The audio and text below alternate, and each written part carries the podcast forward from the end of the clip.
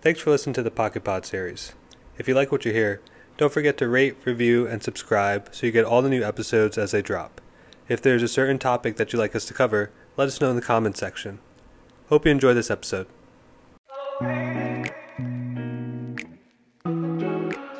Welcome to episode 12 of the Pocket Pod series. In today's episode, we're going to talk about Rachel's graduation, which just happened last weekend. If you're new to the Pocket Pod series, this is where me and my sister Rachel make pocket sized podcast episodes that fit seamlessly into your everyday busy lives. So let me introduce my co host Rachel. How's it going? Oh my gosh, I feel like my mind is in chaos. I just graduated. Right now, I'm kind of living in three different places, so all my stuff is in all three locations. um, but I'm just trying to get everything organized together, move out of one apartment, move into another. But it's all good because I graduated, so I'm happy. Where's your pillow right now? That's like the most important thing. I do have my pillows here. That's good. Wait, it's yeah. always nice to travel with your pillow so that you have a nice night of sleep wherever you are. Yeah.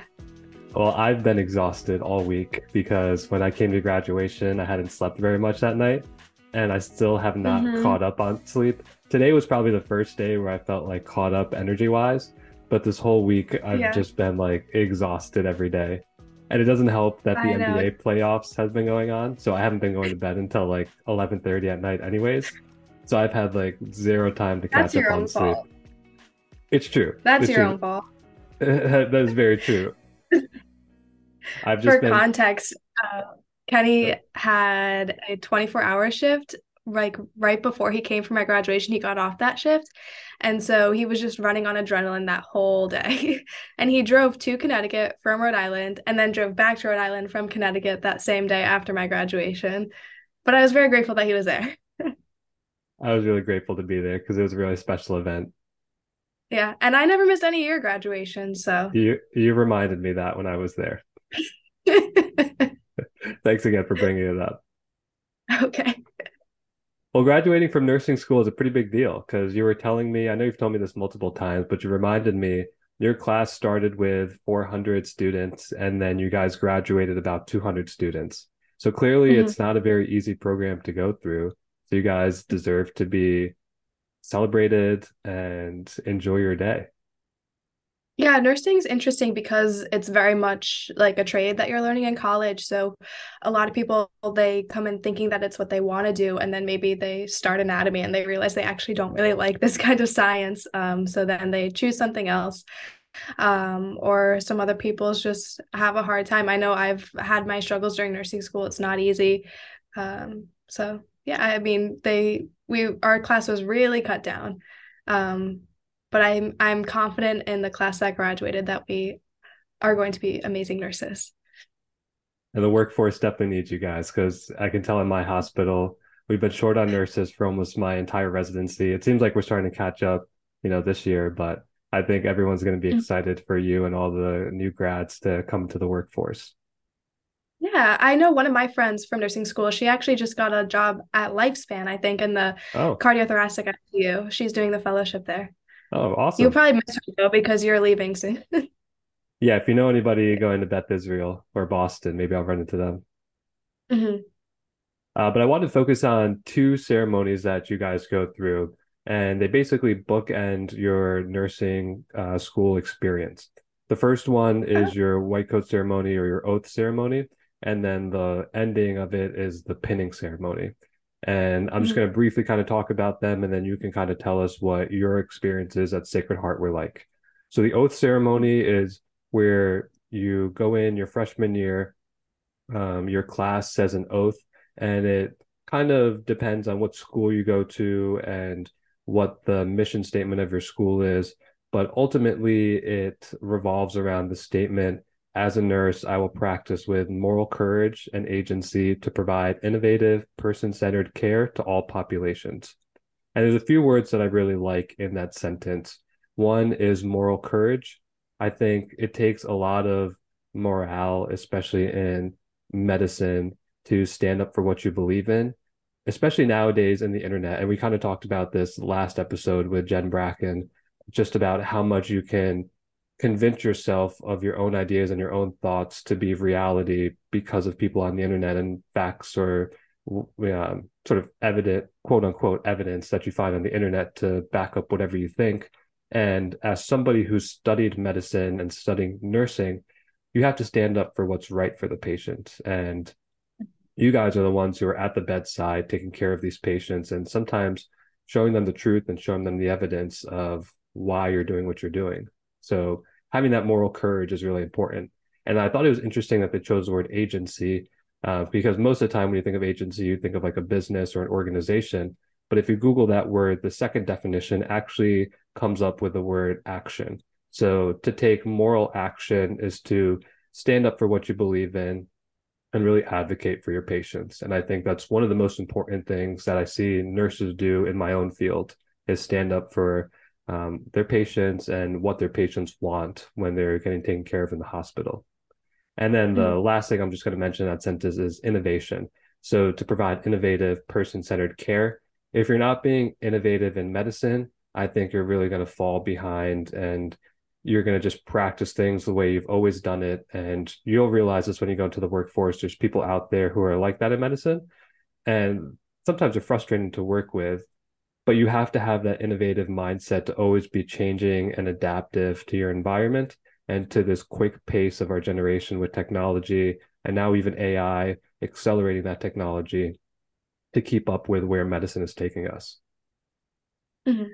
Yeah, it's really easy to just kind of settle into habits and be a little more hesitant towards change. Do you remember what your oath ceremony was like?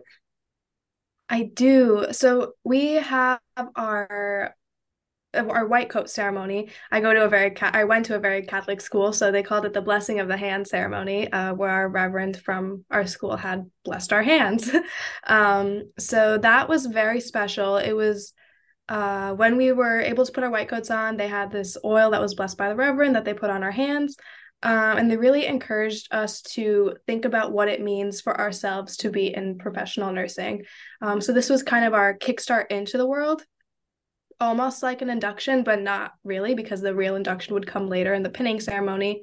Uh, and I just remember being very emotional during the ceremony. I know I was thinking a lot about our grandmother who was a nurse during it and our aunt and how I'm kind of continuing that legacy uh, part of our family. So, I mean, my my school made it very special. It was a sweet moment. My parents came, our parents came, uh, and it was it was almost like a proud moment for them too because i mean it's similar to the white coat ceremony you had so i mean now they saw you and now they're seeing me getting inducted and everything uh, i know we were able to write letters to our future selves during the ceremony as well which they had then given to us during the pinning ceremony two years later and i have not opened it yet but i will eventually and it'll be a very sentimental moment um, so that was really special uh, i think that really made me understand the importance of ceremonies. Uh, I know sometimes it can be a little much thinking, oh, this is just another event that we have to go to, and I just want to get through school so that I can start working. But what's really important about this is that we're not I mean, yes, we're learning material in nursing school, but we're also entering a profession immediately after. So just knowing that this is what our life is going to be, and we're not just learning, we're also trying to learn how to practice. It's really important. Uh, and then this past weekend, we just had the pinning ceremony. Did you want to speak a little bit more about that before I get into it? Uh, why don't you tell me what your pinning ceremony was like? Uh, it was it was basically just like a graduation. It was funny. We had um for our, our, gowns, we had to wear a white graduation gown. So I felt like I was singing in like a church choir or like I was an angel in church or something. I'm actually going to donate it to our dad's church after this so that they amazing. can use it for their nativity Christmas stuff. That's amazing. Um, but that was also very special. Again, very sentimental for me. I um so basically you line up with your class and you go up to the stage and your professors will uh, pin you. They'll give you your nursing pins. Um, that was a very special moment to me because I hadn't seen my parents beforehand. Uh, so I had I had my grandmother's uh, barrette I had put in my hair. So then when I was on stage was the first time that mom and dad had seen that. And they I could tell from looking at them from the stage that they were very emotional seeing that. So it was special. Um so the pinning ceremony, it's modeled after a ceremony that Florence Nightingale, which we'll talk about more later, she had had for her acts in the Crimean War. Um, and she was also pinned and thanked for her service. Uh, so it's basically, again, like I said, it's an induction into professional nursing. This is special because your professors tell you that once the ceremony is over, that's when you can start calling them by their first names because they're not your professors anymore, they're your colleagues. Uh, so you really become a nurse in that moment. And it's heavy, it's a lot to take in. I know uh, a lot of the speeches had to do with like all thank yous for what you're doing and i know you think that it's scary when you first start but we're going to succeed in what we do and it's just we're just going to keep learning as we go that's awesome. I'm really glad that you guys had the experience to have a graduation that was really just focused on your nursing school. Because I was there mm-hmm. for sort of the whole Sacred Heart uh, University graduation, which is special in its own way because it's basically like you were saying, the last moment you're going to see a lot of these people who you were sitting with. But it makes it mm-hmm. almost more special when you realize that you're graduating from this study and then now becoming that professional that you've been training for four years to become. And it's really cool to hear your professors say, now we're going to be colleagues. I'm sure that was like a really eye opening yeah. realization that you had. Uh, still feels weird. I don't know if I can call them by their first names. yeah. so interesting. It is yeah. very interesting. I've I've sort of made that transition too in my own residency of calling some of my attendings by their first names and it really depends on sort of the relationship you have with your colleagues or your mentors and supervisors but i think mm-hmm. you'll kind of figure it out along the way how you feel about it uh, yeah. before we yeah, before I mean, we talk about florence nightingale how much did nani's career impact you wanting to go into nursing so it, it didn't necessarily encourage me to go into nursing in the beginning but i think again, these ceremonies are really what kickstarted my relationship with nursing. So as I grew between the blessing of the hand ceremony and the pinning ceremony, I began to think more and more about Nani's and uh, our aunt's uh, careers in nursing. So I think what hit me harder this past year was just knowing that I don't know if you know this story, but Nani had gone to nursing school back when the partition was happening and then she was separated by her family because she was in India and the rest of the family was in Pakistan so she was really on her own um, and going through nursing school and then by the time she was done she did end up moving back to the village that her family lived in. She stayed in the city and continued to work as a nurse. So i think i've had uh, had to rely on my family a lot for support during this time. And i really look up to how she did it on her own really. Like she just persevered. She was a very strong woman and i admire that a lot. So i've been thinking about it more recently. So even though it didn't encourage me to go into nursing it's definitely going to be a part of my the continuation of my nursing journey. Very cool. I actually didn't know that story so that's really special to hear. Yeah it's really interesting. Yeah. So a little bit about florence uh, nightingale who you had mentioned. She was someone who was from uh, Great Britain, was alive basically from 1820s to 1910, and came from this rich family in uh, Great Britain.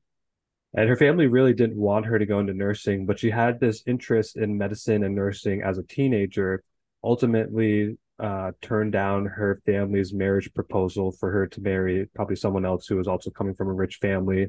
Decided to pursue nursing at that time, nursing wasn't even something that many women did.